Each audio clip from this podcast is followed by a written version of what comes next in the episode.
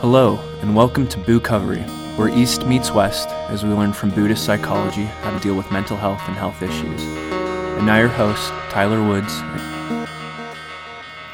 This is Tyler Woods. I hope you're doing well. I haven't done a, a podcast in a while. I have to tell you, I'm a busy woman. I mean, I work and I work a lot. I'm a Buddhist. I'm a musician that plays in four bands. I'm a psychotherapist that owns her own private practice. I have several radio shows on FM radio and a podcast. I help maintain family. I have friends. I have my own household and I'm writing my third book. I'm busy and I'm okay with that. I call it living in the moment and not being a vegetable finding ways to stay in bed or watching TV or being addicted to games, to, uh, you know, these video games. I like to see myself surfing this incredible wave of life, fully present, doing, being, and being accounted for. So, of course, you could imagine my fear when I found out I need to have a major surgery on my shoulder and have quite a long recovery with me in a sling for six weeks and physical therapy for three months. And I woke up in utter fear. Fear. F E A R. Go ahead. Say it. You won't break or fall apart. A wonderful healer once told me courage and fear go hand in hand. And it's true, as one of the requirements of courage is to be able to face fear and head on. I have had to come to terms that fear doesn't negate courage, it demands it. That's right. We all tend to think courage is the absence of fear, but that's not true. Fear ignites courage. And I'm not talking about people who live in a constant state of fear. I'm talking about healthy, I'm a real human being kind of fear. Like, I'm going to go under the knife and I need to be in a sling and not play my guitar for three months. That kind of fear. I'm going to be in pain.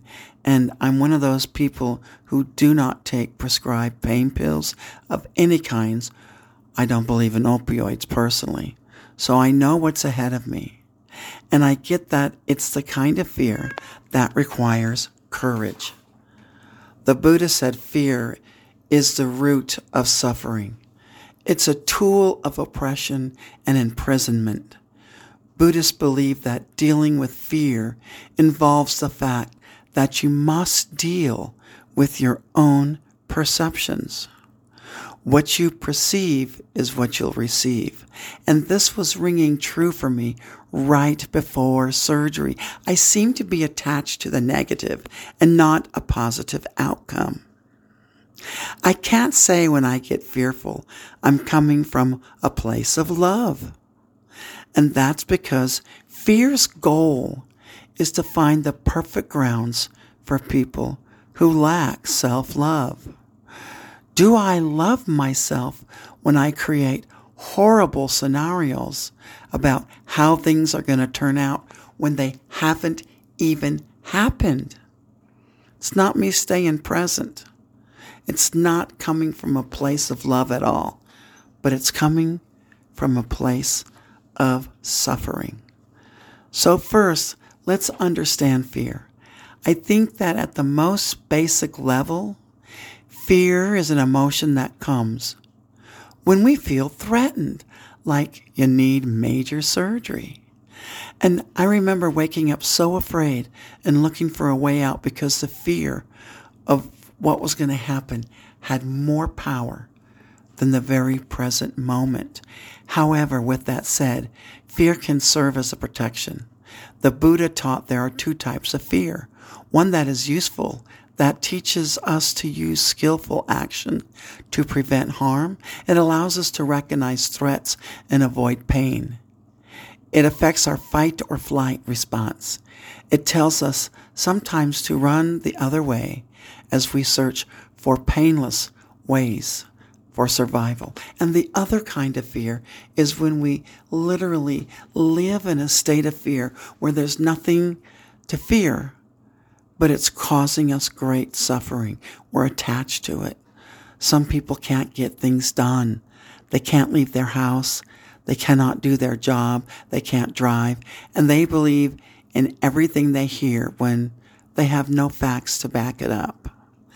That is being attached to fear, and it causes great suffering. These are the people that are attached to fear, and they don't believe everything in life is impermanent. So they think it's always going to be with them, and that whatever fear they have will be there forever, and they feel like it's a never ending cycle. There comes the suffering. And I realized that my fear was a natural fear like, oh no, I have to have this surgery and they have to rebuild my entire shoulder kind of fear. You know, a wonderful spiritual mentor of mine told me to replace the fear of what ifs and to simply use this as an opportunity to fly in the face of fear and muster up the courage to feel strong and healthy again. And I understood that I must use courage to propel me forward from the fear. I learned the bravest of all people are those who admit they're fearful. I tend to be somewhat fearful of making daring moves. Everyone is afraid of something. In fact, if you aren't, there's likely something wrong with your brain. It's what you do with the fear that matters. For me, I rather enjoy turning it to courage and an opportunity for growth. You see, courage is a very smart emotion because it recognizes fear and it acts anyway. Courage is not being without fear. No. Courage is allowing yourself to be with fear. And I love courage because it's deliberate. It's not a primal emotion like fear. It's mastering the emotion. It's being able to manage your thoughts and actions in such a way that can push through the fear. In this case, you can say fear makes us stronger. Winston Churchill once said, Fear is a reaction, and courage is a decision. I understand completely that we may not always control when we feel fear. However, we can choose to change it to courage, even when that fear is right in your face. I've come to realize as a person and as a therapist and a Buddhist that fear is always hanging around somewhere in our brain. It sits there lurking, waiting, and though we can't turn it off, we can recognize it and confront it. Basically, fear gives us permission to have courage. However, it's important to acknowledge that a person who focuses on the present and fills their heart with compassion is not likely to feel the fear as much or as intense. Sometimes people will say, You're afraid. Don't worry. There's nothing to be afraid of. But that's not helpful. Instead, you have to ask, why are you afraid?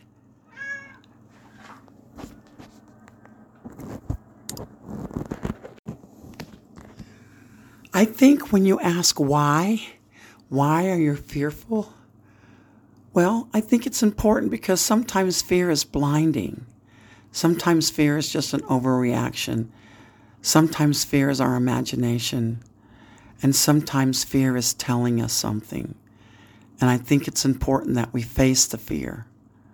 I work with people in fear every day for a living, and one of the most powerful things you can do for fear is to have patience and understanding, to ask questions, to hear the fear, so to speak, because fear has a voice and it calls for courage and hope. I find it useful to put fear right in front of me, look at it, step into it, feel it as much as I can. It allows me to see what's underneath the fear, what's behind the fear, what's in front of the fear. This way, I have an opportunity to plan, to accept, and to take the time to figure out what I need to get through it. This prevents me from being attached to fear. Now, I had my surgery three months ago in, uh, in uh, June of 2021, and it was uncomfortable. And there's been a great deal of changes because my arm and shoulder will never be the same. However, not being attached, I'm willing to see what new and exciting things will happen because of it. And what I learned was there's a fine balance between fear and courage. And since we all know that fear is an excellent opportunity to become courageous, why not have the fear? Express the fear. Stare at it right in the face. Look into it with eyes of courage. Never feel shame if you have justifiable fears. Just know that there's a way out of fear, and that way is courage. For now, this is Tyler Wood saying, be safe and walk in peace.